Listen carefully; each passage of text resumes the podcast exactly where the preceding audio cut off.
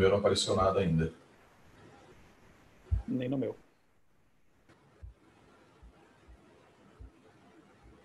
Ah, o meu está como ao vivo agora. Tá, o meu já apareceu.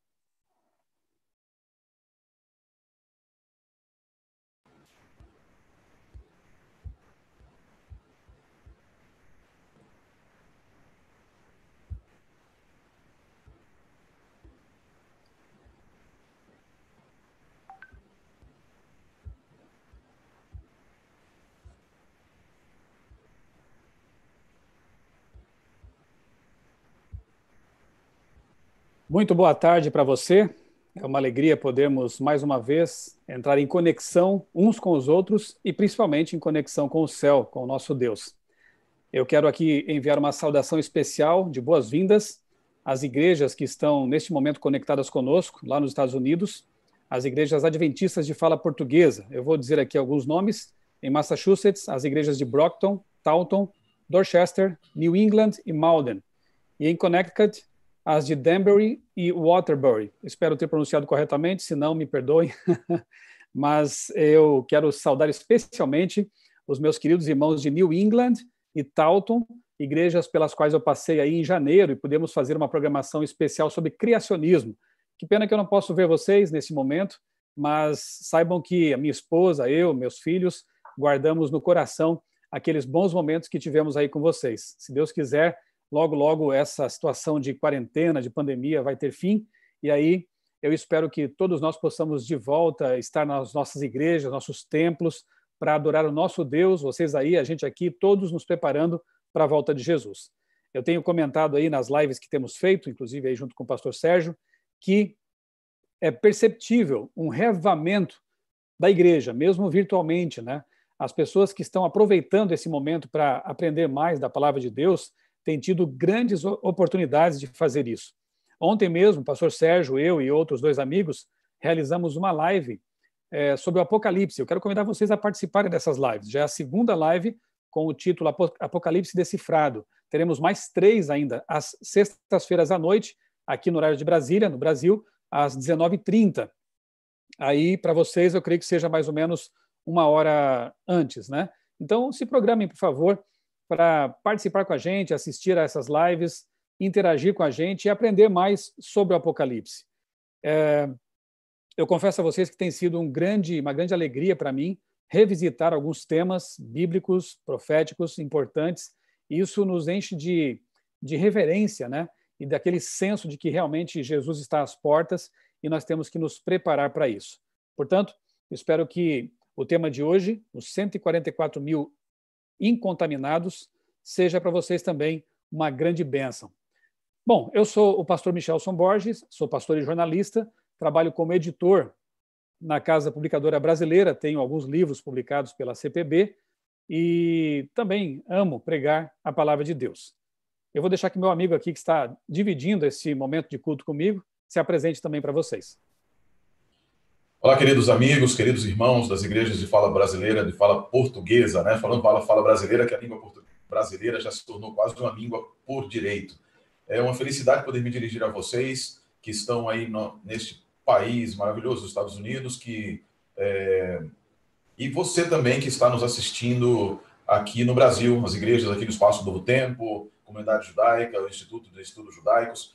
Eu sou o pastor Sérgio Monteiro, tenho um canal no YouTube também, sou capelão na Escola do Pensar e também membro do Instituto de Estudos Judaicos de São Paulo, liderado pelo nosso querido Roche é, Roger Tavares. Aqui eu mando um abraço também. É um prazer enorme. Temos aprendido imensamente aqui com o pastor Michelson, com, nas lives sobre Apocalipse. Penso que são tremendas oportunidades, não apenas de aprendizado, mas de transformação. É, o tempo que nós estamos vivendo é um tempo solene. Nós vemos, estamos pregando isso desde 1844 mas nunca a trombeta precisou ser tocada de maneira tão é, alta e tão correta como nos tempos que nós estamos vivendo. Que Deus abençoe vocês e que cada, cada palavra que aqui for dita seja dita para a honra e glória de Deus, para crescimento de vocês, para aprendizado nosso e preparação de cada um de nós em direção à Canaã Celestial. Muito obrigado, pastor Michelson, pelo convite. Muito obrigado pela oportunidade de partilhar a palavra de Deus. Na verdade, quem agradece sou eu, a sua disponibilidade. Pastor Sérgio, como disse, ele cuida de de uma igreja né, judaico-adventista ali em São Paulo, tem suas atribuições, suas tarefas. Teve um sábado bastante é, compromissado, né? assim como eu também, acordei cedinho para recapitular a lição aí também em live com alguns amigos lá da igreja de Santo André, São Paulo. Mas, pastor Sérgio, muito obrigado aí por, ser, por aceitar o convite.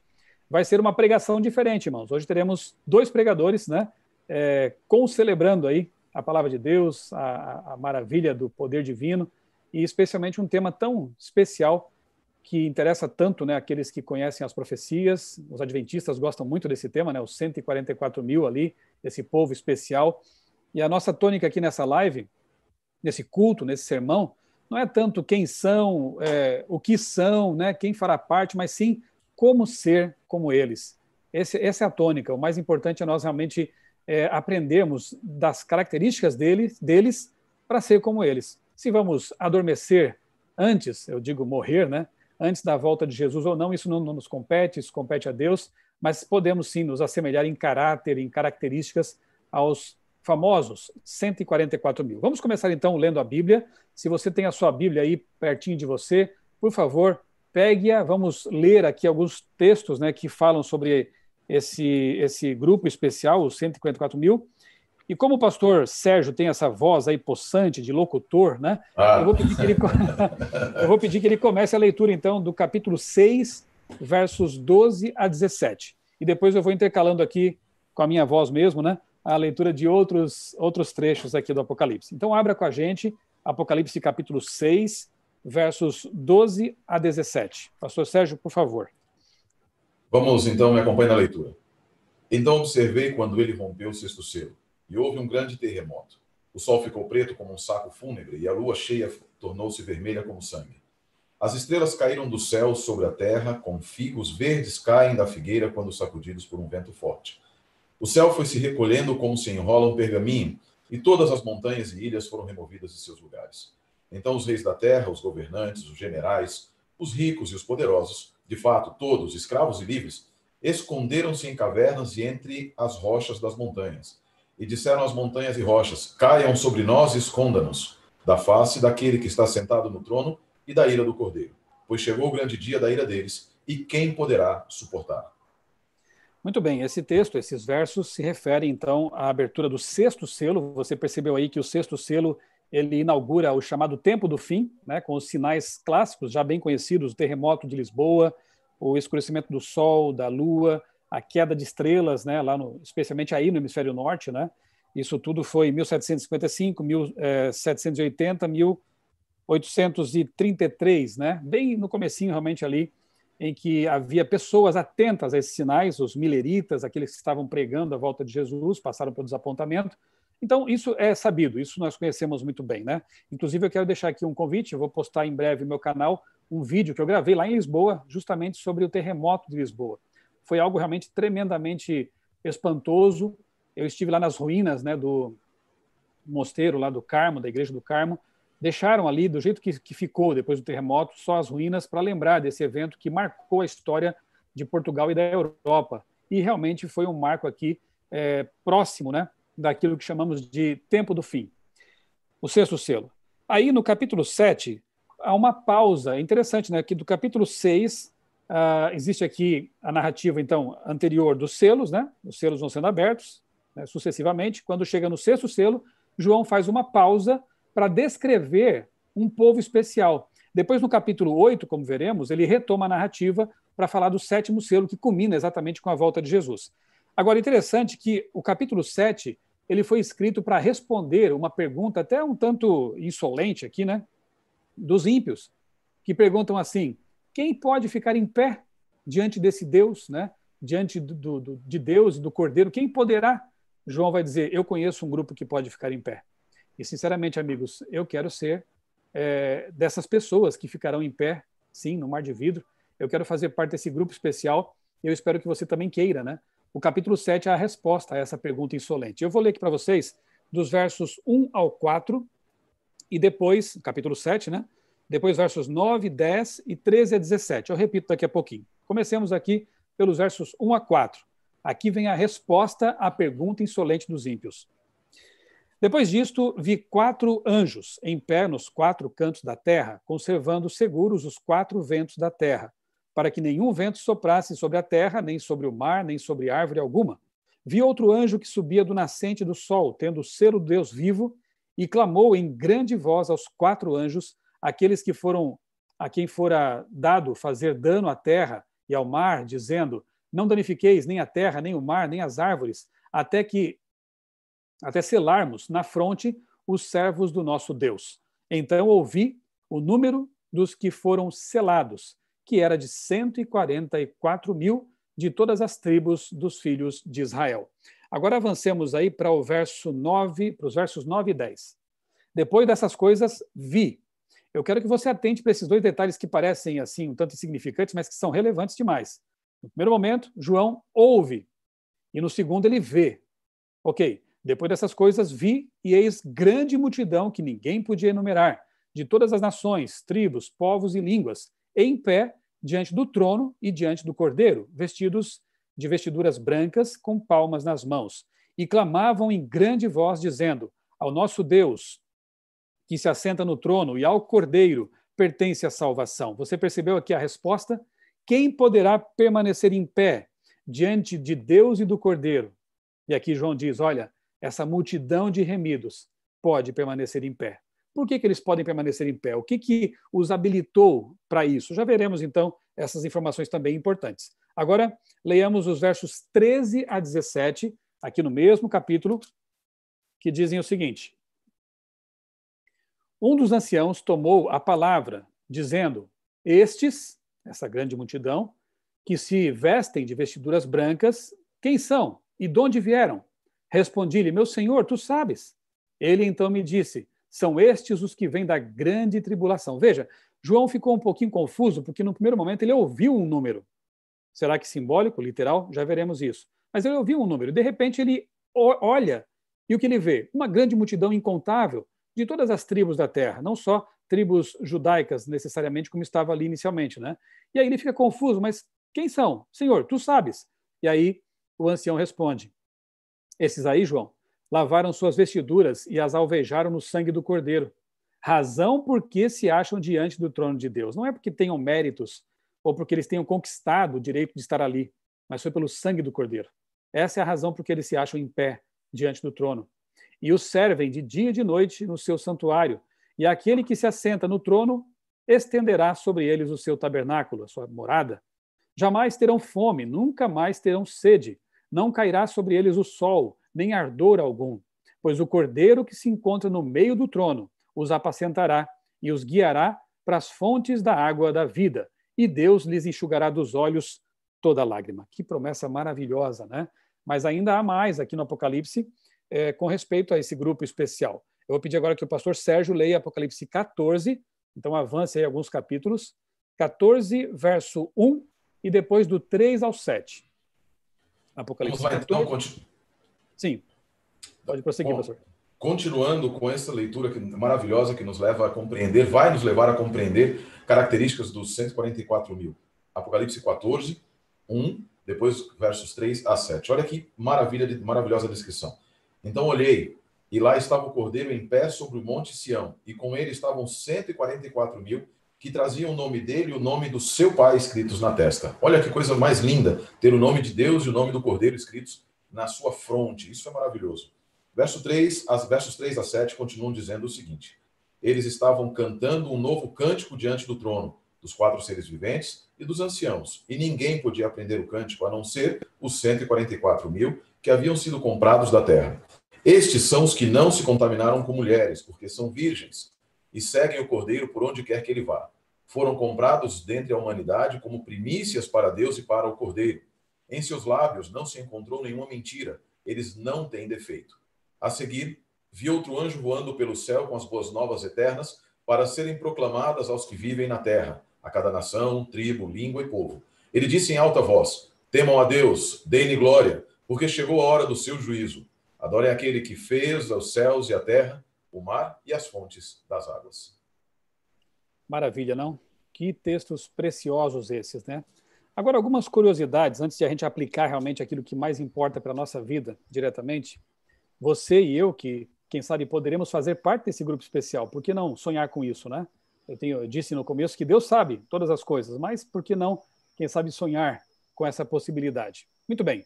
Quem são os 144 mil? Será que é, a grande multidão é um grupo, 144 mil se, se compõem um outro grupo, né? Será que esse número é literal, é simbólico? Bom, primeiramente é bom dizer que os dois grupos fazem parte, foram selados e passaram pela grande tribulação. Você percebeu isso na leitura? Ambos os grupos, ali é dito que foram selados e passaram pela grande tribulação que ele mais chama de a angústia, ou a grande angústia de Jacó. O grande conflito, o livro, o grande conflito, ele se refere aos 144 mil, citando versículos referentes diretamente à grande multidão. Isso é muito interessante. Eu quero compartilhar com vocês aqui alguns textos que vão nos ajudar a compreender essa questão aí de quem são, né? qual é a identidade deles, será que é, são grupos diversos ou são o mesmo grupo, tá bom? Eu quero começar por aqui, ó. É uma, uma, um estudo feito pelo Dr. Eckhart Miller, ele é um dos membros lá do BRI, que é o nosso Centro de Pesquisas Bíblicas da Associação Geral, ele diz o seguinte, que primícias pode se referir aos 144 mil como os primeiros frutos da colheita universal de redimidos de todas as eras. Diante disso, então, Miller conclui que é melhor entender que os 144 mil e a grande multidão são o mesmo grupo visto por diferentes perspectivas. Para ele, os 144 mil representam um termo simbólico, enquanto a grande multidão descreve a realidade. Bem, por que, que nós entendemos ser esse número 144 mil um número simbólico e não literal? Porque o contexto das passagens, como diz aqui o texto, né, indica isso. Veja, tanto no capítulo 7, de 1 a 8, quanto em 14, de 1 a 5, a linguagem diretamente ligada aos 144 mil tem forte simbolismo. O que, que aparece ali? Ventos, que não são ventos, literais, você sabe que em profecia apocalíptica representam convulsões, guerras, né, tumultos. E ali nós vemos então quatro anjos, também são simbólicos, porque estão segurando esses quatro ventos nos quatro cantos da Terra. A Terra não tem cantos, né? A Terra é redonda. Mas, enfim, isso se refere aos quatro pontos cardeais, portanto, uma guerra de proporções mundiais aí. E esses ventos estão sendo segurados por quatro anjos também simbólicos. Aparece um selamento na testa. Você sabe que isso não é um carimbo literal que vai imprimir uma marca, uma tatuagem na testa, né? Aparecem ali homens castos ou virgens, então somente homens virgens serão salvos, farão parte desse grupo. Veja que também há um simbolismo aí que daqui a pouco nós vamos explorar. Aparecem 12 tribos de Israel, a maioria extinta, além de que a lista não corresponde também à original lista lá dos 12 patriarcas. Né? Então você vê que há uma, uma série de elementos simbólicos nesse, nesse, nessa leitura. Né? E alguém disse que nada é simbólico quando tudo for literal, e nada é literal quando tudo for simbólico, a não ser que o contexto né, mostre claramente o contrário. Então vejamos, recapitulando. Primeiro, quatro anjos simbólicos. Segundo, o outro anjo é simbólico. Terceiro, os quatro ventos são simbólicos. Quarto, o selo é simbólico. Quinto, os, as tribos são simbólicas. E sexto, o número. Portanto, não pode ser literal. Ficaria uma coisa bem distoante se esse número fosse realmente algo literal num contexto tão simbológico, né? tão simbólico. Veremos agora algumas características que são importantes quando a gente identifica a grande multidão que João viu. Lembra? Ele ouviu o número e depois viu uma grande multidão incontável. Primeiro, essa grande multidão, preste bem atenção aqui, está diante do trono de Deus. Segundo, essa grande multidão canta um cântico de salvação diante dos anciãos e diante dos animais, também simbólicos ali. Terceiro, essa grande multidão veio da grande tribulação. E quarto, ela serve a Deus diante do trono, de dia e de noite, no templo. Agora vejamos algumas características que são compartilhadas pelos 144 mil, lá em Apocalipse 14, de 1 a 3. Primeiro, estão diante do trono de Deus, assim como a grande multidão. E segundo, cantam um cântico novo diante dos anciãos e diante dos animais também. Portanto, você vê que há bastante correlação entre esses dois grupos, que aparentemente não são dois grupos, né? Os 144 mil e a grande multidão. Agora eu vou ler com vocês alguns trechos aqui de, de escritos de Ellen White, que também nos ajudam a lançar luz sobre essa questão, a natureza, a identificação desses dois grupos que já estamos percebendo não serem exatamente dois grupos, né? Quem são os vitoriosos? No livro Grande Conflito, página 648, nós lemos o seguinte: No mar cristalino, diante do trono, lembra? Acabamos de ler isso também no Apocalipse. Naquele mar como que de vidro, misturado com fogo, tão resplendente. É ele, pela glória de Deus, diante desse trono e no mar está reunida a multidão dos que saíram vitoriosos da besta, da sua imagem e do seu sinal, e do número do seu nome. Agora eu quero, quero que você perceba, querido, como Ellen White vai usando de forma intercambiável é, textos e expressões e, e, e ações que se aplicam a um grupo e também ao outro. Ela vê como sendo um grupo só, você percebe? Outro, outra citação aqui. Com o cordeiro sobre o monte Sião, tendo harpas de Deus, estão os 144 mil, que foram remidos dentre os homens. E ouve-se, como o som de muitas águas, e de grande trovão uma voz de arpistas que tocavam com suas harpas. Bem, aqui agora ela diz que são os 144 mil que foram é, selados e têm harpas e cantam, portanto, esse cântico novo. Mas há pouco ela tinha dito que era uma multidão.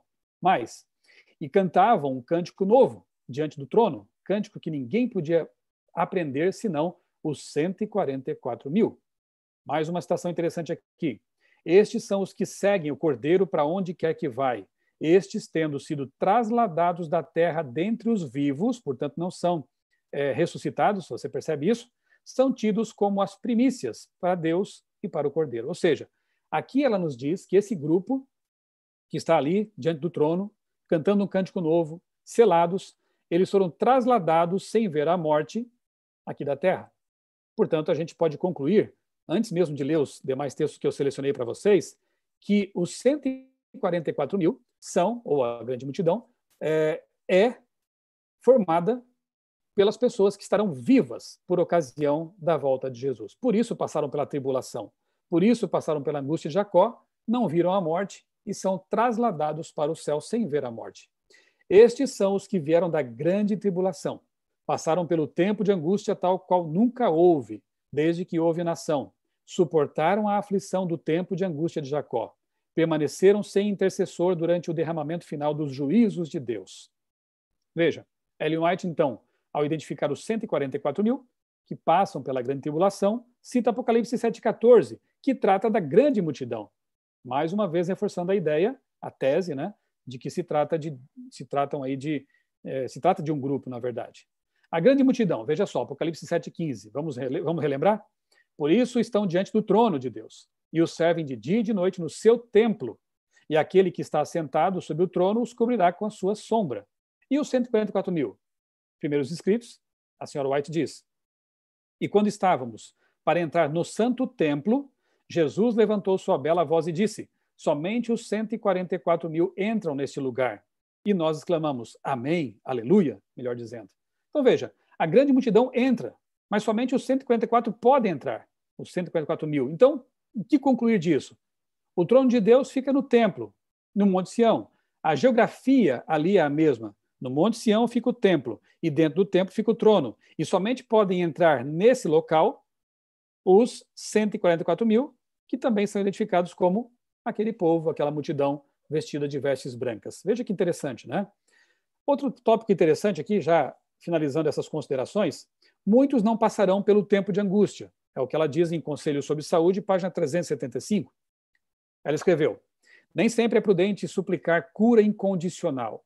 Deus sabe se aqueles em favor de quem se fazem petições, orações, seriam capazes de suportar a aflição e a prova que sobre eles viriam, caso vivessem conhece o fim desde o princípio. Olha só o que eu grifei aqui.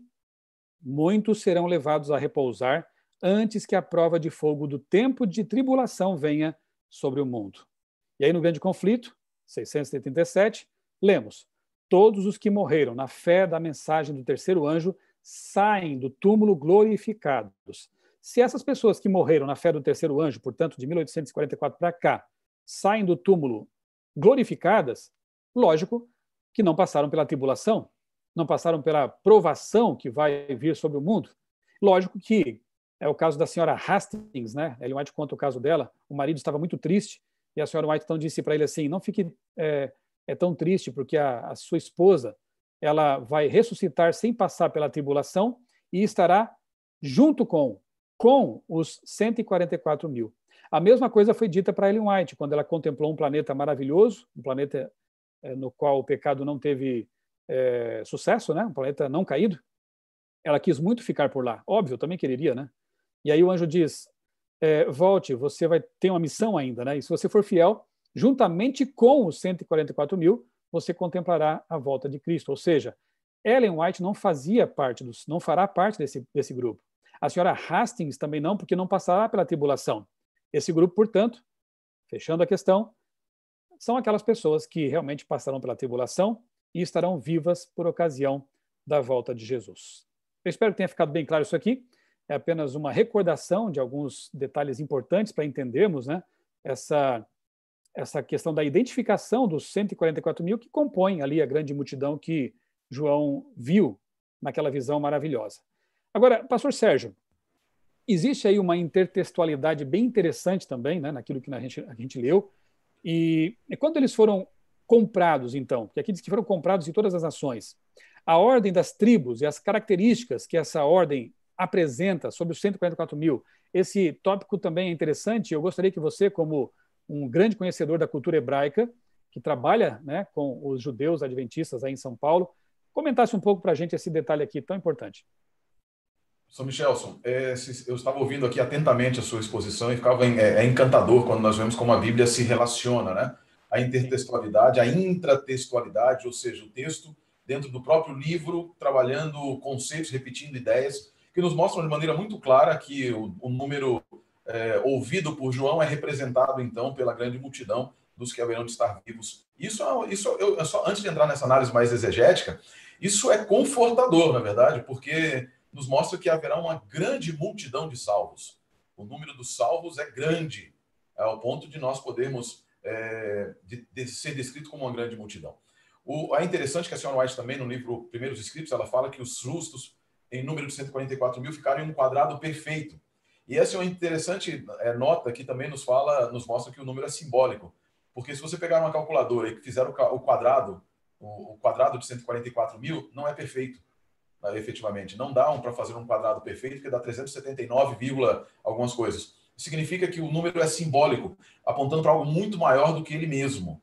E aí, onde é que a gente encontra algumas ideias dentro da própria escritura que nos podem permitir entender características do 144 mil é, qual é a sua. A, por que é que eles surgem no contexto do final dos tempos e por que é que eles surgem nessa pausa que existe na abertura do selo e no momento em que os ímpios dizem quem pode subsistir.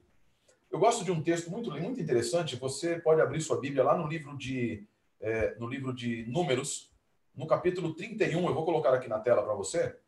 Vou compartilhar a minha tela bíblica aqui. No capítulo 31, só para que você possa, vocês possam ver um, um detalhe muito interessante. Capítulo 31 do livro de Números. Então, uau, nós vamos de Apocalipse para Números? Né? Exatamente. Nós temos duas personagens que são é, se entrelaçam dentro do Apocalipse. No capítulo 2 do livro de Apocalipse é feita menção a Balaão. E Balaão, você sabe que na história, Balaão foi aquele que fez no deserto de Zim, fez com que o povo de Israel se contaminassem com as filhas, as midianitas, com as moabitas. Né? Através de um engano e etc. O povo era se manteve fiel, Deus não deixou que o povo, que Balaão amaldiçoasse o povo, no capítulo 25 de Números, nós chamamos na tradição judaica de Bamidbar, no deserto. E aí ele gera um plano, e esse plano gerado, ele diz: olha, faça com que eles não percam pela batalha, mas sejam conquistados pela prostituição. Pela prostituição. E nesse contexto, ocorre lá no capítulo 25, você vai encontrar a história é, de Finéias, que mata, é, é, mata Cosby, né? E, que era uma da, a mulher midianita, né? A moabita que estava, midianita, que estava ali naquele momento. E no final, você vai encontrar no capítulo 31, quando o povo de Israel se reúne para batalhar contra aqueles que os fizeram cair por ordem de Deus. E ali no verso 4, Olha só, versos 3, verso 31, verso 3, diz o seguinte: Falou, pois, Moisés ao povo, dizendo: Armai alguns de vós para a guerra, e que saiam contra os midianitas, para fazerem a vingança do eterno contra eles. Mil homens de cada tribo, dentre todos os tribos de Israel, enviareis a guerra. Assim, dos milhares de Israel foram dados mil de cada tribo, doze mil ao todo, armados para a guerra. É, mandou os Moisés mandou os Moisés à guerra, de cada tribo mil, a estes e a Finéias, liderados por um sacerdote, filho do sacerdote Eleazar, o qual levava consigo os utensílios sagrados, a saber, as trombetas para o toque de rebate ou toque. E eles pelejaram etc. O que, que eu queria chamar a sua atenção aqui? Percebe que da quantidade total de Israel, 12 mil foram aqueles que somaram-se e que entraram em batalha contra os midianitas, Aqui é um aspecto interessantíssimo, o pastor Michel chamou a atenção para a intertextualidade. O capítulo 7 de Apocalipse e o capítulo 2, e Apocalipse como sendo o livro mais judaico, mais hebreu do Novo Testamento, bebendo imensamente de fontes bíblicas e também não bíblicas. Deus assim, assim quis inspirou que dessa maneira fosse. Ele vai lá na, na história de Balaão, ele já trouxe a figura de Balaão para a história, e nos mostra que haverá é, é, que aqueles que efetivamente serão vitoriosos contra a besta, eles são aqueles que batalham neste mundo não apenas com, não é a guerra, mas batalham para permanecerem puros. E aí nós encontramos uma nova intertextualidade no capítulo 14, porque é dito que eles são virgens, não se contaminaram com mulheres. Mulheres foram aquelas que contaminaram o povo de Israel, que juntou 12 mil que foram batalhar. 12, 144 mil é equivalente de 12 vezes 12 mil. Você vai ter 144 mil perfeito. O que isso significa? Dr. Roy Gain, estudando esse texto lá no livro de Números, trazendo, trazendo um, um paralelo aqui para Apocalipse, diz que aqui o 12 é o número da perfeição do governo de Deus, dentro daquilo que é chamado de gematria, da, da, da numerologia bíblica. 12 é o número da perfeição do governo de Deus. Significa que aqueles que haverão de estar perfeitamente unidos no mar de vidro são aqueles que passaram, e nos mostram de maneira muito clara a sua relação com a grande multidão, são aqueles que passaram pela batalha de serem apresentados à prostituição nos últimos dias. A prostituição, e nós vamos encontrar a prostituição no capítulo 17. A Babilônia Grande e suas filhas. Em outras palavras, essas pessoas vitoriosas contra a besta, elas têm um sacerdote diante delas. Lembre que Finéias, o sacerdote, foi adiante para levar os utensílios e as trombetas de guerra. Da mesma maneira, nós encontramos as trombetas do Apocalipse nós encontramos a, a, o toque das trombetas e o sumo sacerdote liderando, e o capítulo 14 fala exatamente isso, capítulo 14, verso 4, diz assim: Estes são os que não se contaminaram com mulheres, porque são virgem, virgens, e seguem o cordeiro, que é em si o sacerdote, por onde quer que ele vá. Foram comprados é, da, dentre a humanidade. Quando eles foram comprados? Eles foram comprados na cruz do Calvário. Sua, eles foram comprados com o sangue que foi derramado, e este sangue é o penhor pelo qual eles conseguem vencer. E o capítulo 15 diz isso. O capítulo 13 nos fala a mesma coisa. Ninguém vence, os 144 mil não vencem pelo seu próprio poder, como Israel não tinha poder para vencer. Israel, confrontado com a prostituição das midianitas, se entregou à prostituição dos midianitas. A única coisa que fez com que ele, alguém tivesse, que a, praga de Deus deixasse de cair sobre Israel, foi o zelo que ardeu no coração de Finéias. E eu chamo você a se lembrar do livro de Filipenses, capítulo 2. A única coisa que faz com que os 144 mil, a grande multidão é, dos vivos nos últimos dias e a grande imensa multidão dos salvos de todas as eras possa ser resgatada das pragas, das aflições, é o ardor que esteve no coração de Jesus Cristo quando ele olhou para nós, viu que nós, para o nosso mundo e viu que nós estaríamos eternamente perdidos, colocou sua marinha de dores, disse para o Pai: Pai, eu estou indo porque eu não posso deixar meus filhos perecerem. Isso é maravilhoso. Eu quero só para terminar aqui, pastor Michelson, mostrar essa questão da ordem das tribos. Pastor Michel já tocou que existem sete, alguns dizem 22, são 22 menções, mas existem sete formas diferentes das, das tribos. Eu queria mostrar para vocês, eu sou péssimo em fazer PowerPoint, preciso um dia aprender esse negócio de fazer PowerPoint, mas eu queria mostrar para vocês aqui, de maneira rápida, como a ordem das tribos no capítulo 7 nos mostra o simbolismo e, além do simbolismo, ele nos mostra uma mensagem maravilhosa relacionada ao que Deus espera dos seus filhos nos últimos dias. Veja que coisa mais maravilhosa que está aqui. Deixa eu pegar aqui. Aqui, 144 mil. Aqui está.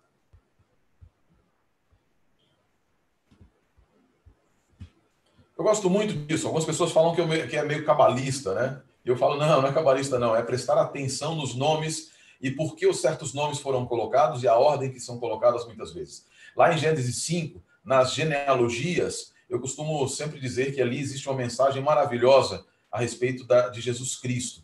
E aqui no capítulo 7 está uma, uma mensagem maravilhosa a respeito daqueles que são filhos e comprados por Jesus Cristo e fazem parte dos 144 mil. O primeiro que aparece lá no capítulo 7 não é Rubem, que era o primogênito.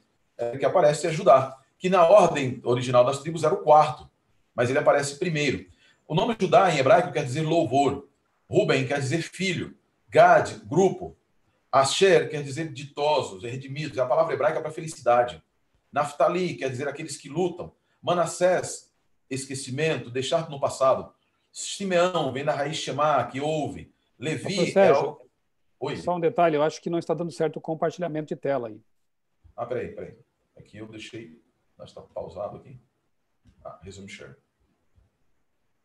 Apareceu? Ainda não. Iniciar a apresentação de slides. Então, espera um pouquinho. Vamos fazer diferente aqui. Cadê?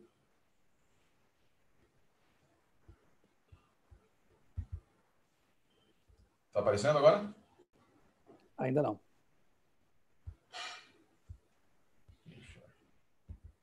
Agora? Sim, deu certo. Maravilha. Então, vamos retomar aqui, logo do início. Desculpe, pessoal, uma falha técnica aqui agora. Né? É, primeiro termo, o primeiro nome que aparece, como eu já havia dito, é de Judá. Judá em hebraico quer dizer louvor. Rubem, que seria o primogênito e foi colocado em segundo lugar por decorrência dos acontecimentos eu, é, dele, das falhas dele, é o nome que significa de um filho. Gad quer dizer grupo. Asher é a palavra hebraica para ditoso, ou salmo. Primeiro diz bem-aventurado, é Asher. Naftali, aqueles que lutam. Manassés, aqueles que esquecem, é o esquecimento. Simeão quer dizer aquele que ouve, chamar, aquele que presta atenção. Levi é a palavra que significa ser ligado. Issacar tem a ver com servo, servir. Zebulon, palavra que significa habitar. É, está ligada com a palavra que significa habitar, uma das palavras. José, em hebraico, Yosef, quer dizer acrescentar. E Benjamim, Benjamim, o filho da mão direita. O filho da mão direita. Olha comigo que bonito quando você coloca algumas palavras ali no exercício homilético. Não é exegese, isso é homilético. Tá? Se nós lembrarmos aqui, podemos ter uma, uma frase muito bonita que tem a ver com o que Deus espera dos seus filhos nos últimos dias. Não utilizar a natureza pecaminosa para tentar dizer que não, eu não tenho que deixar isso. Não tentar tentar ser perfeito, perfeito sem a ajuda do Espírito Santo. Não tem, não se permitir ser é, adulterado por falsas doutrinas dos últimos dias, mas ser um servo bom e um vaso de honra para a habitação do Espírito. Veja só, louvor de um filho e de um grupo de filhos, os 144 mil, redimidos, redimidos, nós lemos lá no capítulo 14, e ditosos, eles cantam diante do mar, ditosos, que lutam a batalha que eles, que eles venceram, que lutaram e continuam lutando, em oração para o esquecimento próprio do passado, para que nós sejamos, esqueçamos do que para trás ficou e avancemos para o alvo. Tendo ouvido a palavra de Deus, ficando ligados com Deus como servos, para habitação em espírito de Deus, tendo acrescentado júbilo e bênçãos provindas do Filho da mão direita de Deus. É uma mensagem maravilhosa que pode nos dar um indicativo de que os 144 mil, no contexto da última, da última mensagem, é, contém a mensagem dos 144 mil, uma resposta, como o pastor Michelson disse, para o questionamento dos ímpios. Quem pode subsistir aqueles que louvam a Deus, aqueles que esquecem do passado, que permitem-se, que lutam, que batalham, mas que vencem pelo poder do sangue de Jesus Cristo através da habitação do Espírito Santo. Muito bom. Eu espero que você tenha percebido, querido irmão, querida irmã, como é importante fazermos realmente esses cruzamentos de textos, né? Isso que a gente chama de intertextualidade. É, é importante, é muito importante ler a Bíblia, estudar a Bíblia, conhecer os contextos, né? Para que você possa, com esse background, entender bem o Apocalipse. Porque, como disse o pastor Sérgio, é o livro mais judaico, mais hebraico da Bíblia. Então, para você entender realmente aquilo que João, o revelador, escreveu, é muito bom, é muito importante também conhecer é, a Bíblia Sagrada, lê-la. Né? Então, faça o ano bíblico, né? participe do Revivados por Sua Palavra, para que você possa adquirir mais conhecimento da Bíblia. Quanto mais você adquire, mais você aprende, mais você consegue fazer esses cruzamentos, essas intertextualidades, e mais do que tudo isso, você se aproxima de Deus, aquele que inspirou a palavra de Deus, a Bíblia Sagrada. Eu espero que você tenha compreendido essa relação que foi feita agora há pouco entre Apocalipse e Números. Por quê? Porque lá é dito que esse grupo especial de remidos, eles são castos. Né? Inclusive, podemos até perceber como Deus valoriza a questão da sexualidade, da relação sexual, da, da, do casamento mesmo. Né? Ele usa o elemento casamento, símbolo né, da sexualidade, para aplicar espiritualmente a um grupo de pessoas que se mantêm puras. Mas como assim? Quer dizer que as mulheres ali são símbolo de impureza? Note bem, o Apocalipse também apresenta uma mulher virtuosa, no capítulo 12. Hoje não dá tempo de falar sobre isso, mas uma mulher é símbolo de pureza, de virtude, de, de fidelidade. É a igreja pura que vai casar com o cordeiro, com Jesus. Mas também apresenta, no capítulo 17, a Babilônia e suas filhas, uma mulher é, prostituta, com suas prostitutinhas, digamos assim. Né? Quando o Apocalipse aqui, falando dos 144 mil, diz que eles não se prostituíram com essas mulheres corrompidas, que são símbolos de igreja e, portanto, doutrinas equivocadas, distorcidas, paganizadas, ele remete sim lá àquela situação de números. E veja, ali os israelitas estavam na borda já, na, na fronteira, quase entrando em Canaã terrestre. E o diabo, que tentou usar a descrença, o murmúrio, as guerras, para acabar com esse povo, para desanimar esse povo, não conseguindo, finalmente usa o quê? Usa a prostituição. Ali no caso literal, no Apocalipse, aplicando simbolicamente. Então, a prostituição, o envolvimento com aquelas prostitutas pagãs, acabou levando muitos daquele povo à ruína, à perdição, e não entraram em Canaã. A lição é muito clara, queridos, né? Nós estamos já também na fronteira da Canaã celestial, estamos quase chegando né, ao fim, a volta de Jesus se aproxima, e nós não podemos nos prostituir espiritualmente, abraçando doutrinas, ideias, ideologias que são contrárias à palavra de Deus. Temos que ser fiéis a um único esposo, nesse caso, Jesus Cristo. Sim, pastor? É, esse ponto não pode ser so, so, sobreenfatizado. Na verdade, não existe quanto nós possamos falar que não que ainda fiquemos longe. Quando nós olhamos para, para o episódio de Números, a situação, nós percebemos o seguinte: um povo que estava abençoado por Deus, um povo que estava sendo dirigido por Deus, um povo que Deus impedia um feiticeiro de amaldiçoar, se perde naquilo que era natural, aparentemente natural, que é o relacionamento, que é viver com outras pessoas. Ali nós não temos nenhum indicativo de que eles abandonaram suas mulheres e foram estar com as mulheres de Midian. Não, não temos indicativo nisso em números, mas nós temos indicativo de que eles se deixaram levar pela beleza, se deixaram iludir pelo mundo. Eu, a gente, nós sempre pregamos, eu tenho certeza que você já tem escutado, pastor Michelson, eu e outros pastores pregando, que nós precisamos reduzir o volume do mundo, porque o volume do mundo nos impede de ouvir a voz de Deus. Quando nós falamos de, quando a Bíblia fala tanto de trombetas, não fala tanto de sons, de dar o aviso, não adianta é, a figura do cachorro, que nós comentávamos ontem à noite, na, na, na live de ontem à noite. O cachorro ele impedia, inclusive, que certos anúncios fossem dados. Um cachorro que, la, que não ladra para avisar o seu dono a respeito da sua do, de perigos, ele é um cão mudo. O que aconteceu com o povo de Israel? O povo de Israel deveria anunciar a presença de Deus para todas as nações, deveria mostrar ao povo daquelas terras, da Mesopotâmia, ali da, as, os povos semitas, que havia um Deus que os havia libertado do Egito e que os estava levando para a promessa. E o que é que nós estamos fazendo?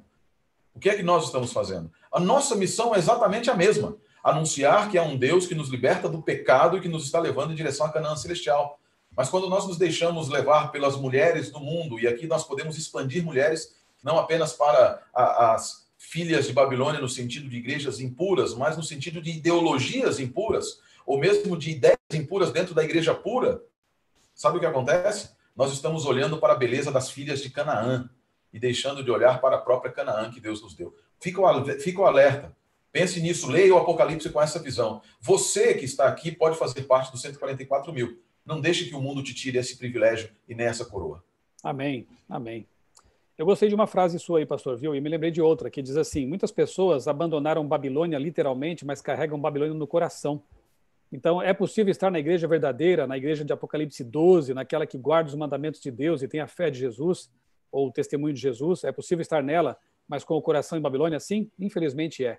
Então, que nós possamos já, nesse primeiro momento, já imitar essa qualidade dos 144 mil, ou seja, ser fiéis, ser fiéis à verdadeira mulher, né? E ao verdadeiro noivo, Jesus Cristo. Pastor Sérgio, aproveitando aqui o embalo, né? eu queria que você explicasse para a gente uns detalhes que aparecem na leitura que a gente fez logo no início, de Apocalipse 7 e 14, que são o selamento. Ali também é dito que, além de serem castos, serem puros, serem fiéis, é, essas pessoas que fazem parte da grande multidão, ou dos 144 mil, esse número simbólico, eles também passaram por um processo de selamento. Como era um selo na antiguidade? Você que é um estudioso da cultura hebraica antiga, né? É, Fala um pouquinho também sobre o tempo do selamento, quando se dá isso. O nome de Deus escrito na fronte e a referência à bênção sacerdotal. Pode comentar um pouquinho sobre isso? Posso. Nossa, isso me agrada demasiadamente. Eu amo esses, eu amo esses, esses assuntos. O selo na antiguidade, aquilo que era chamado de ot, é, ou no grego esfragida, era um, uma marca que se colocava através do um anel, você colocava um anel, e ele você marcava um determinado documento dizendo que ele te pertencia e que sobre aquele documento estava sua autoridade. Esse é um aspecto relacionado aos reis, relacionado à, à suzerania, ou seja, soberania de alguém sobre um determinado lugar. Você se lembra lá no Purim, por exemplo, né, na, na situação lá de Esther, quando o, rei é, Assuero mandou, deu a ordem para matar os, os judeus sem saber né, que Amã assim, o havia levado a fazer, e também no caso de Daniel, ele selou com o anel, e com o seu anel havia um selo de, de, de, de pedra, algumas vezes era de pedra, outras vezes era de, de, de aço fundido ou de metal fundido, de bronze, e ele marcava aquele, aquele, aquela ordem como sendo inamovível. Em outras palavras, o selo tinha uma função de marcar no sentido de algo que não se pode mudar. Eu acho isso maravilhoso quando aplicado aos 144 mil. 144 mil, ao receberem o selo na sua, na sua fronte, na sua mão, né, serem marcados na sua testa, eles indicam que a sua aceitação, da, o seu destino está selado, né, e indica também que eles já venceram. É a posição de vitória. Eles foram marcados e venceram. Venceram eles estão também, tem um aspecto do selo também, pastor Michelson, que tem a ver com proteção. Na antiguidade também, pessoas que eram marcadas, elas eram identificadas como pertencendo a um determinado senhor, a um determinado povo, fazia-se tatuagens e etc. Havia também a ideia dos selos, né, que eram dos selos, ou melhor, dos, dos, das marcas, que eram místicas, eram esotéricas e que eram amuletos de proteção. Amuletos de proteção. E aqui eu acho maravilhoso a característica do paralelismo que a, não vou usar a expressão do pastor Eleazar, não, aquele do quiasma, mas assim, a, o paralelismo que é feito, maravilhoso, porque veja, é um paralelismo antitético. Acontece que Deus marca aqueles que são protegidos por ele com o selo. E a besta utiliza uma imitação do selo. A palavra que é utilizada ali não é esfraguida. A marca da besta não é esfraguida, indicando que tem um selo, que tem poder protetor. Mas é caragma, que tem o sentido de copiar algo que tenha, que copia, que imita ou que uma palavra em inglês é resemble, eu não me lembro em português como é a palavra resemble, que tem semelhança, tem semelhança com o, o, original. Olha só que contraste. Os filhos de Deus são selados com um selo efetivamente que marca que eles pertencem a Deus, que serão protegidos por Deus. A marca da besta é uma marca de identificação, mas não tem o poder de protegê-las. Não tem o poder de protegê-las. Por isso, os ímpios, no capítulo 6, dizem quem pode subsistir. Porque, embora nós vamos ver mais adiante no capítulo 13, eles recebam a marca da besta, é, eles não têm, essa marca não tem o poder protetor, que tem a, o poder, que tem o selo de Deus. Quando acontece esse selamento? Nós precisamos entender o seguinte: o selo de Deus ele é, ele é feito internamente com expressões externas.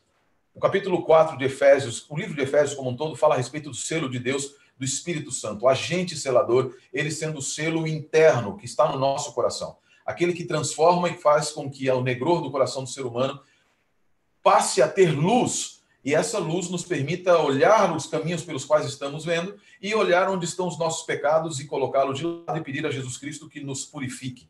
Por isso, o selamento é um processo, o selamento como um todo é um processo é, da vida, mas que se acentua e tem expressões externas no momento escatológico. E esse é o ponto de Apocalipse 7. Apocalipse 7 ele nos mostra que no momento escatológico, o que é escatologia? No momento das últimas coisas, quando os últimos sinais estiverem acontecendo, este selo que está no coração daqueles que, que devem ser protegidos encontra a expressão externa. E que tipo de expressão externa é essa? Adoração. A adoração. É por isso que na mensagem que nós vemos no Apocalipse 14, no contexto dos 144 mil, nós vamos encontrar que o primeiro anjo que segue no contexto literário, ele diz Adorai a Deus. Adorai a Deus. Temei a Deus. Adorai a Deus e temei a Deus. Isso é extremamente importante para nós compreendermos neste, nesse contexto. É, e aí tem, para terminar, eu acho maravilhoso, porque veja, é colocado sobre a fronte. Abre sua Bíblia comigo ali no livro de. Na, lá na nossa. No, também no livro de Números. Olha que interessante, né? Livro de Números, capítulo 6 do livro de Números nós encontramos a bênção sacerdotal. É, Estou abrindo aqui para vocês poderem ver, capítulo 6 do livro de Números, versos 24 em diante. Me avisem aí se já apareceu. E aí eu termino com isso. Aqui. a famosa bênção sacerdotal. Disse o Senhor a Moisés: Falarão e seus filhos, dizendo: Assim abençoareis os filhos de Israel. Está uh, aparecendo aí, né? E dizeis: O Eterno te abençoe e te guarde. O Eterno faça resplandecer o rosto sobre ti e tenha misericórdia de ti. O Eterno sobre ti levante o rosto e te dê a paz. Assim porão o meu nome sobre os filhos de Israel e eu os abençoarei. O que é que o selo de Deus faz com todas as pessoas? O selo de Deus, o nome que nós encontramos, o selo de Deus é o nome que nós encontramos no Apocalipse 14. A expressão externa é adoração a este Deus.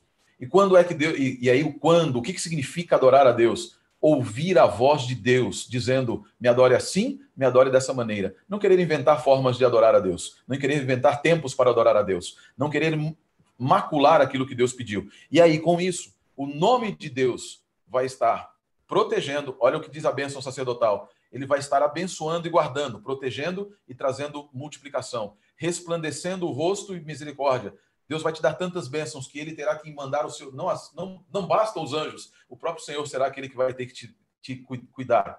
E também vai levantar o rosto e encher o coração de paz. A paz que os 144 mil terão eternamente. Muito bem, veja como é importante a gente conhecer esse detalhe do selo, né? O selamento, porque quando a gente entende isso, entender Apocalipse 13, que não é o tema de hoje, a questão da marca da besta fica mais fácil também, né? Note que, no caso da marca da besta, ela é selada, ela é aplicada na testa e na mão. Já no caso da marca de Deus, o selo de Deus é só na testa. Ou você aceita ou você não aceita. É uma questão de, de aceitação intelectual. Eu sou fiel e escolho ser fiel.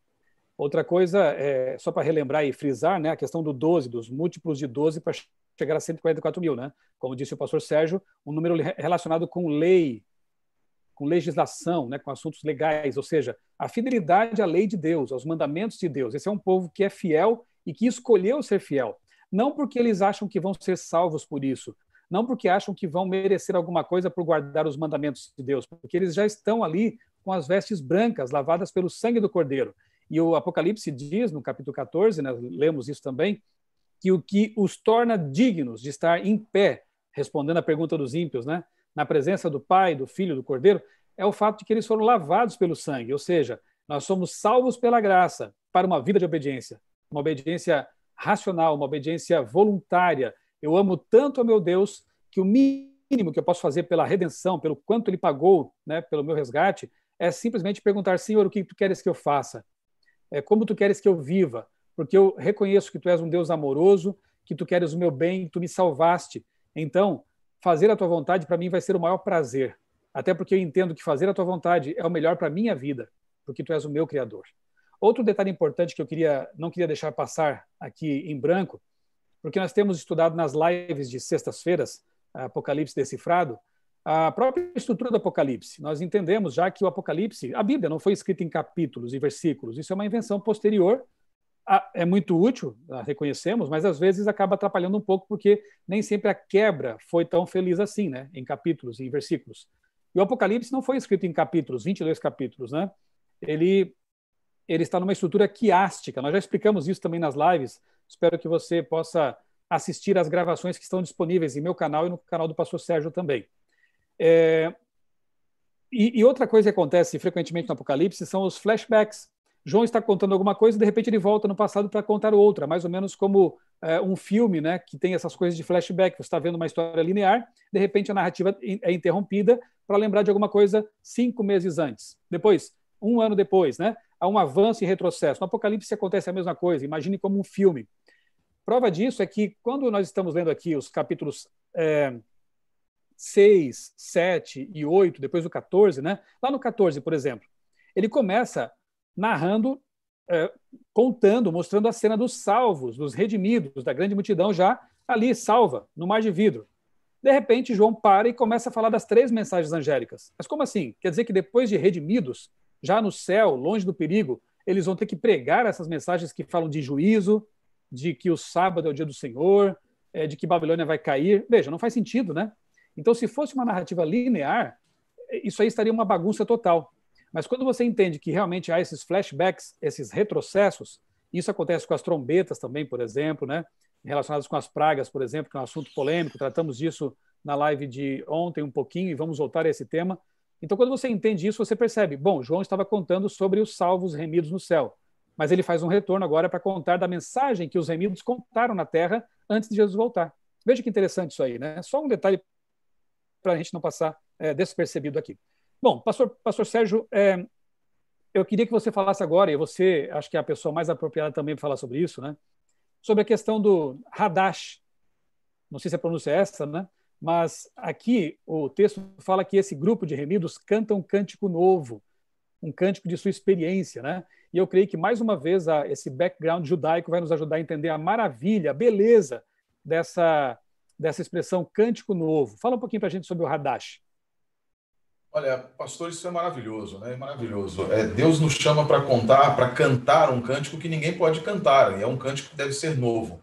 E perceba que, assim, geralmente nós temos, é, nós temos o costume de pensar que aqui é um cântico, é, é, um cântico novo e vai cantar só naquele momento, né? E é sempre o mesmo cântico. Na verdade, essa expressão Hadash em hebraico, ela significa o ciclo da vida, a renovação diária, semanal e mensal. O próprio nome do mês em hebraico é Hadash, quer dizer um mês novo, um novo ciclo da lua, que se renova todos em todos os meses. O ciclo semanal, que se renova quando termina o Shabat, e o ciclo diário, que se renova quando termina a noite, quando nós nos recuperamos. O que, que isso quer dizer? É fantástico quando você vai até os Salmos, no Salmo 95, por exemplo, diz: Cantai ao Senhor um cântico novo. No Salmo 96, Cantai ao Senhor um cântico novo. Os cânticos de subida, do Salmo 121 até o Salmo 135. O Salmo 150, o 149, o 150. Convites para cantar um cântico novo. Sempre um convite para cantar um cântico novo. Você pode imaginar o judeu no, no, no templo do passado, ele olhando para o templo e dizendo: Que cântico novo que eu vou cantar para hoje, para Deus hoje? Isso não acontecia, sabe por quê? Porque a expressão cantar um cântico novo, em hebraico, ela tem o significado de dar vazão à expressão do louvor a Deus pela novidade de vida que ele te dá todos os dias, na renovação dos ciclos. Em outras palavras, os 144 mil aqui, eles cantaram durante, e aqui olha só o verbo no passado, cantaram durante a sua experiência na terra, diariamente um cântico de renovação da sua experiência com Deus. Lembra de um texto maravilhoso que é Lamentações de Jeremias, capítulo 3, verso 22 em diante. Capítulo 3, verso 18, diz que Jeremias havia perdido a sua fé em Deus. A sua fé em Deus. Nos últimos dias, dadas as confusões ideológicas e etc., quantas pessoas não têm talvez perdido a esperança e a fé em Deus? Entretanto, ele diz: Eu quero trazer à memória algo que me pode dar esperança. São as misericórdias do Senhor que se renovam todas as manhãs. No ciclo diário, a misericórdia do Senhor é que nos faz levantar. Os 144 mil reconhecem isso e cantam um cântico novo diante de Deus. Ciclo diário. Os 144 mil reconhecem que em toda a sua existência, nenhum dia na sua experiência com Deus foi igual, por isso o seu cântico é sempre novo. Os 144 mil reconhecem que no futuro, na eternidade, quando estiverem diante do mar de vidro, no mar de vidro, diante do trono de Deus, aquele povo que lutou contra a besta e a venceu pelo sangue do cordeiro e que segue o cordeiro, se encantarão todos os dias com Deus, se encantarão todos os dias com o cordeiro, e sua experiência se renovará todos os dias, e pela ação do Espírito, no trono do Espírito Santo, que é o coração dos, dos remidos, cantarão cotidianamente por toda a eternidade um cântico novo não é a repetição do cântico do dia da salvação, é a renovação do cântico. Por quê? Porque na expressão, essa expressão de renovação tem a ver também com algo chamado aliança.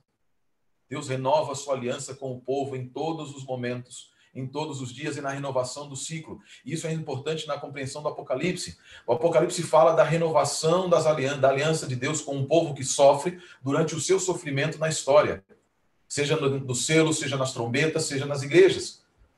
A história vem sendo renovada, vem sendo demonstrando a renovação da aliança de Deus. É por isso que o selo de Deus, o nome de Deus, aparece lá nas cartas, aparece agora falando dos 144 mil e aparece em todos os momentos. A promessa é que todos aqueles, em todas as eras, que tiveram o selo de Deus, a marca de Deus, o nome de Deus escrito, são abençoados, guardados e cantarão um cântico novo nas mansões celestiais. Que lindo, né, irmãos? Dá vontade de ficar aqui horas e horas, né? É, meditando sobre isso, refletindo sobre isso, mas o tempo corre, né? E a gente precisa é, caminhar para a finalização aqui, né? Mas a Bíblia está na sua mão, viu? Você não precisa. Lá não tem hora. Você pode ficar horas e horas meditando nesses textos, estudando esses textos, né? Eu quero aqui mais uma vez recomendar um livro que em todas as lives eu tenho citado aqui, que é o livro do pastor Maxwell, Uma Nova Era Segundo as Profecias do Apocalipse, da Casa Publicadora Brasileira. Tem também o Comentário Bíblico Adventista, né, que uh, detalha ali muita coisa a respeito do Apocalipse, e outras literaturas da igreja muito boas que ajudam também a entender certos detalhes do Apocalipse. Eu poderia, quem sabe, até fazer uma pequena aplicação homilética né, desse, dessa explicação maravilhosa que o pastor Sérgio fez aqui, é de que a sua experiência espiritual de hoje não vale para amanhã. A experiência de ontem não vale para hoje. Você tem que renovar constantemente essa sua experiência com Deus. Ou seja, todos os dias você tem que é, é, obter o pão, o alimento para aquele dia. Assim como amanhã você vai acordar e vai fazer o seu desjejum, para suprir as necessidades para aquele dia do seu organismo, naquele dia você precisa também levantar, quem sabe mais cedo ou em algum momento mais tranquilo do seu dia, e fazer uma leitura devocional da palavra de Deus. É abrir a Bíblia e permitir que Deus fale a sua mente e o seu coração. É ler ali o texto, tentando encontrar nas entrelinhas e nas linhas Jesus Cristo, que é a essência, que é o centro, que é aquele de quem as Escrituras testemunham e testificam. Portanto, lembre-se disso. Para cada dia, você precisa de um pão, de alimento, de nutrição espiritual. Então, ore a Deus todos os dias, leia a sua Bíblia todos os dias, testemunhe de Deus todos os dias. Eu sei que estamos agora numa fase de quarentena, mas você pode usar o seu WhatsApp para o bem, não pode? Você pode usar, é, quem sabe, o seu, o seu e-mail. É, eu estou dando estudo bíblico para muitas pessoas por e-mail, pelo WhatsApp. Enfim, nós podemos pregar o Evangelho usando esses recursos que estão à nossa disposição e com os quais podemos alcançar o mundo. Peça a Deus, eu tenho orado a Deus desde que eu me converti, me tornei um adventista do sétimo dia, sonhando em ser um, um dos 144 mil. eu repito, Deus é que sabe, né, se eu vou permanecer até lá ou vou dormir antes. Tanto faz. O importante é estar todo dia com Deus. O importante é estar selado né, com o selo divino. Mas, enfim, desde que eu me converti, eu, fe eu tenho feito a seguinte oração: Senhor, mostra-me alguém para quem eu possa testemunhar do teu poder, do teu amor, da tua verdade hoje. E quer saber, querido, essa oração Deus nunca deixou de atender para comigo e com a minha esposa, porque nós somos uma dupla missionária desde que namoramos. E até hoje somos, costumamos dar estudos bíblicos. Eu amo dar estudo bíblico. É, quando começa a terminar um estudo, eu já fico um pouco angustiado. Senhor, quem vai ser a próxima pessoa que tu vai, vai encaminhar para nós é, compartilharmos a tua palavra? E Deus nunca deixou de nos atender essa oração. É preciso ter coragem? Sim, é preciso, porque ela vai acontecer. O pedido vai ser atendido. Ah, mas eu nunca dei um estudo bíblico. Começa agora. Eu tenho certeza que o pouco que você acha que sabe já é muito para quem está nas trevas, que não conhece nada de Deus, de Jesus Cristo, né? Se você é um adventista aí que cresceu na igreja, não é o meu caso, mas se você é um abençoado aí que cresceu na igreja, você quantos sermões você já ouviu? Quantas lições de escola sabatina você já eh, já participou, né, de lições, enfim, quanta coisa está aqui, só precisa sair daqui guiado pelo Espírito Santo para compartilhar com as pessoas. Então não guarde para você Três coisas são importantes para que nós possamos renovar a nossa experiência diariamente: oração, estudo da Bíblia e testemunho. Se você fizer isso, olha, se você não morrer antes, você vai fazer parte da grande multidão. Que bom, né? Como é bom saber disso. Bem, é, já devo perceber que mais importante do que saber quem é exatamente esse grupo, né? Quem são, se o número é simbólico ou não, eu espero termos dado, termos dado subsídio para você entender bem essa questão. Mas mais importante do que isso, repito o que eu disse lá no começo, é identificar as características, porque eu quero copiá-las. Eu quero, quero, pelo poder de Deus, do Espírito Santo, emular, trazer para a minha vida essas características.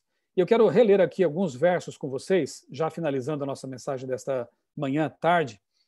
Apocalipse 7,14 diz: lavaram suas vestiduras e as alvejaram no sangue do, de Cristo, razão porque se acham diante do trono de Deus. Eles não têm mérito nenhum. Os méritos que eles têm foram de Cristo. Estão lá porque Cristo lavou seu caráter, suas vestes brancas, né? Foram dadas por Cristo e por isso estão lá no céu. Você quer também ser lavado pelo sangue de Cristo? Você quer também ser purificado, ter seus pecados perdoados por Jesus? Ele está no santuário celestial nesse momento fazendo exatamente isso intercedendo por você, ministrando em seu favor. Por isso, querido irmão, querida irmã, peça perdão ao Cordeiro de Deus que tira o pecado do mundo e você será perdoado. Você será purificado. Talvez você esteja pensando assim, mas eu você não sabe o que eu já fiz no meu passado, a vida que eu tive, torta. Eu já roubei, já me prostituí, eu já matei. Não sei o que você fez e para mim não importa também. Assim como não importa para Deus. Se você ou você acha que entre essa multidão não haverá assassinos, ex-assassinos, não haverá ali é, pessoas que mentiram, que roubaram, que cometeram atos terríveis? Sim, haverá, mas foram lavados pelo sangue do Cordeiro. Essa é a mensagem mais importante para você. Você pode receber vestes brancas de Jesus e ser tido como digno de um dia estar lá, em pé, no mar de vidro. Apocalipse 14, 4. Não se macularam com mulheres, porque são castos. Já explicamos isso, né? Essa questão da pureza de ideias, pureza de crença, não se envolver com o paganismo, com doutrinas pervertidas que Satanás introduziu no seio das igrejas. Eles são puros, eles se mantêm fiéis ao Cordeiro, ao esposo, Jesus Cristo. São seguidores do Cordeiro por onde ele vá, Apocalipse 14, verso 4 ainda. Ou seja, se você começar essa experiência aqui, neste momento, a partir de agora, seguir Jesus para onde quer que ele vá e para onde quer que ele mande você ir, você continuará tendo essa experiência no céu. Você vai ser uma continuidade. Eles não passam a seguir o Cordeiro no céu. Eles passam apenas a vê-lo face a face, mas já seguiam o Cordeiro aqui na terra. Então você pode, desde já, assumir para si essas características, vivê-las na sua vida. Veja, nós poderíamos aqui mencionar muitas ideias, doutrinas pervertidas que andam rondando, né? mesmo dentro da mulher virtuosa de Apocalipse 12. Né? Nós temos hoje aí antitrinitarianismo, né? temos doutrinas políticas travestidas de religião, lamentavelmente, né? É, temos o perfeccionismo, futurismo, marcação de datas, ou seja, coisas que vão é, totalmente de encontro, ou ao contrário daquilo que Jesus ensinou. Isso é violar a verdade. Eu quero terminar aqui lendo 2 Tessalonicenses capítulo 2, versos 1 a 3 e o verso 10. Olha só o que diz aqui o apóstolo Paulo. Irmãos, quanto à vinda do nosso Senhor Jesus Cristo e ao nosso reencontro com ele, rogamos a vocês que não se deixem abalar nem alarmar tão facilmente, quer por profecia, quer por palavra, quer por carta supostamente vinda de nós, como se o dia do Senhor já tivesse chegado. Não deixem que ninguém os engane de modo nenhum. Antes, antes daquele dia virá a apostasia, e então será revelado o homem do pecado, o filho da perdição. E o verso 10: Ele fará uso de todas as formas de engano, da injustiça, para os que estão perecendo, porquanto rejeitam o amor à verdade, que os poderia salvar eu quero te apelar, querido irmão, que você ame a verdade, acima de tudo. Repito o que eu disse na live de ontem: não siga pessoas, não siga seres humanos, siga Jesus, siga a verdade, procure conhecer a verdade e alinhe sua vida com essa verdade. Pastor Sérgio, suas últimas considerações, suas palavras de despedida, um apelo ao coração dos nossos amigos. Queridos, eu quero dizer a você Primeiro, agradecer ao pastor Michel pelo convite, às igrejas que nos acompanham também, que Deus abençoe a igreja, que Deus abençoe com busca do conhecimento. Se algo está servindo essa quarentena mundial, é para que a igreja se localize se reidentifique com o seu Criador, Deus. Nós precisamos deixar de lado o que, o que homens pensam. Muitas vezes as pessoas estão pensando, ah, vamos seguir este ou aquele ou aquele outro, como disse o pastor Michel, senhor ontem na live, nós falamos sobre isso também nós precisamos seguir Jesus Cristo. 144 mil são aqueles que seguem o Cordeiro para onde ele for, para onde ele vai. É, Jesus não disse que você deve seguir a este ou aquele, siga este ou aquele outro. Vá à Bíblia, vá à Bíblia. Porque apenas na Bíblia está a história daquele que nos criou, aquele que nos perdeu, aquele que nos redimiu e aquele que nos está levando de volta para a glorificação para o nosso lar eterno. O que eu quero dizer para você? A minha família, pastor Michel, sempre me dizia o seguinte, quando eu era mais novo, meu tio, lá em Vitória da Conquista, é para a igreja que eu mando um grande abraço, onde eu passei minha infância, é, meu tio dizia o seguinte: você vai ser o primeiro mártir. E eu falava, mas por que isso é, é, é, isso é coisa que um tio diga para um filho, não é porque você você fala demais. Eu, imagina. E o pastor Volter dizia a mesma coisa para mim. Ele falava, você tem que ficar mais quieto algumas vezes. Eu não tenho problema com isso. Eu acredito o seguinte: nós precisamos pregar, precisamos falar, nem que para isso tenhamos que nossa vida entregar. Nosso, esse mundo não é nosso. Esse mundo, na verdade, ele, ele pertence ao nosso Pai. Essa vida que nós temos é um tempo emprestado de dores e angústias para termos para vivermos depois em um tempo dado sem angústia e sem dor. Eu gosto da mensagem que está no livro de Apocalipse, capítulo 12, verso 11, que diz: Eles o venceram por causa do sangue do Cordeiro e por causa da mensagem do seu testemunho, mesmo diante da morte, não se apegaram à vida. Nós estamos nos aproximando dos últimos segundos, nanosegundos da história desse mundo. Cada um de nós, eu convido você que busca fazer parte dos 144 mil, ou que pela vontade de Deus vai descansar o mais importante de todos os momentos é lembrar que, como Jacó, quando esteve na presença do faraó, e o faraó lhe perguntou, quanto, qual é a sua idade? Quantos anos você tem? O faraó, ele não respondeu absolutamente outra coisa, nem o seu aniversário, nem nada. Ele disse, olha, eu tenho sido peregrino nessa terra por mais de 70 anos. Poucos e maus foram os meus dias e os dias dos meus antepassados antes de mim. Não se contente com este mundo, não se contente com a política deste mundo. Não se contente com a religião deste mundo. Olhe para Cristo em todos os momentos. E a promessa dele é que ele vai olhar para você. Na verdade, que se você olhar para o abismo, o abismo olha de volta para você. Mais verdade ainda é que se você olhar para Cristo, ele vai estar olhando para você. E quando alguém olhou para ele e cruzou os olhos, não teve outra coisa a dizer senão: Senhor, lembra-te de mim quando vieres com teu reino. É o meu apelo para você. Olha para Cristo. Deixa os olhos dele tocarem o seu. Deixa o coração dele tocar no seu. E permita que haja uma transfusão do sangue, do sangue pecador, pelo sangue santo do nosso Senhor. Sejam dos 144 Amém. mil. Amém. Deus seja louvado. Amém. Eu quero só dizer o seguinte, queridos irmãos.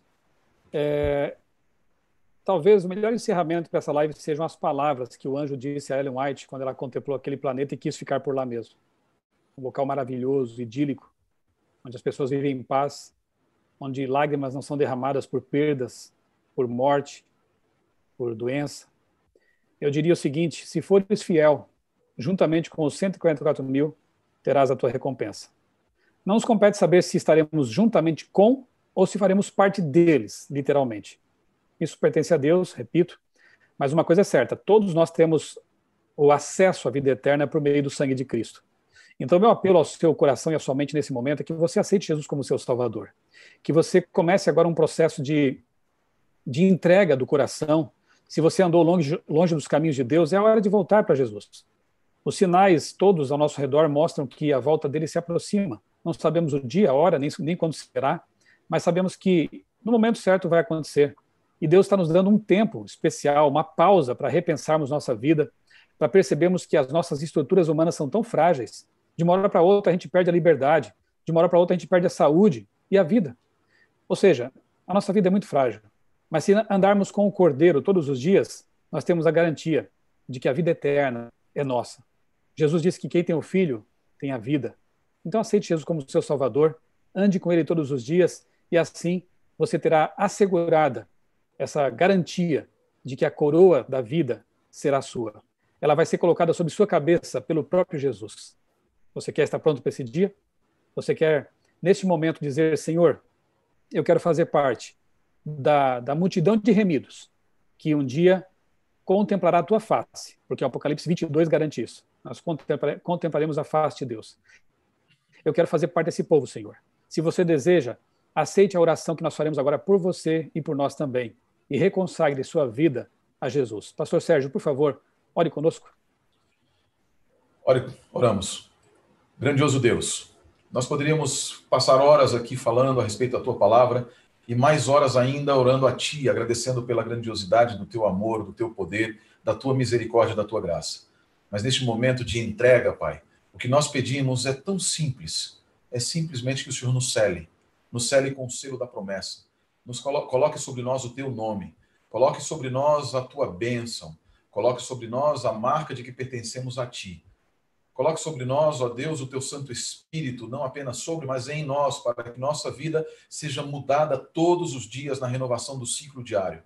Que nosso, nosso levantar seja um cântico de louvor a Ti. Que nosso dormir seja um, um cântico de agradecimento pelo dia passado. E que cada uma destas atitudes de hoje nos prepare para a grandiosa reunião com os santos dentro em breve.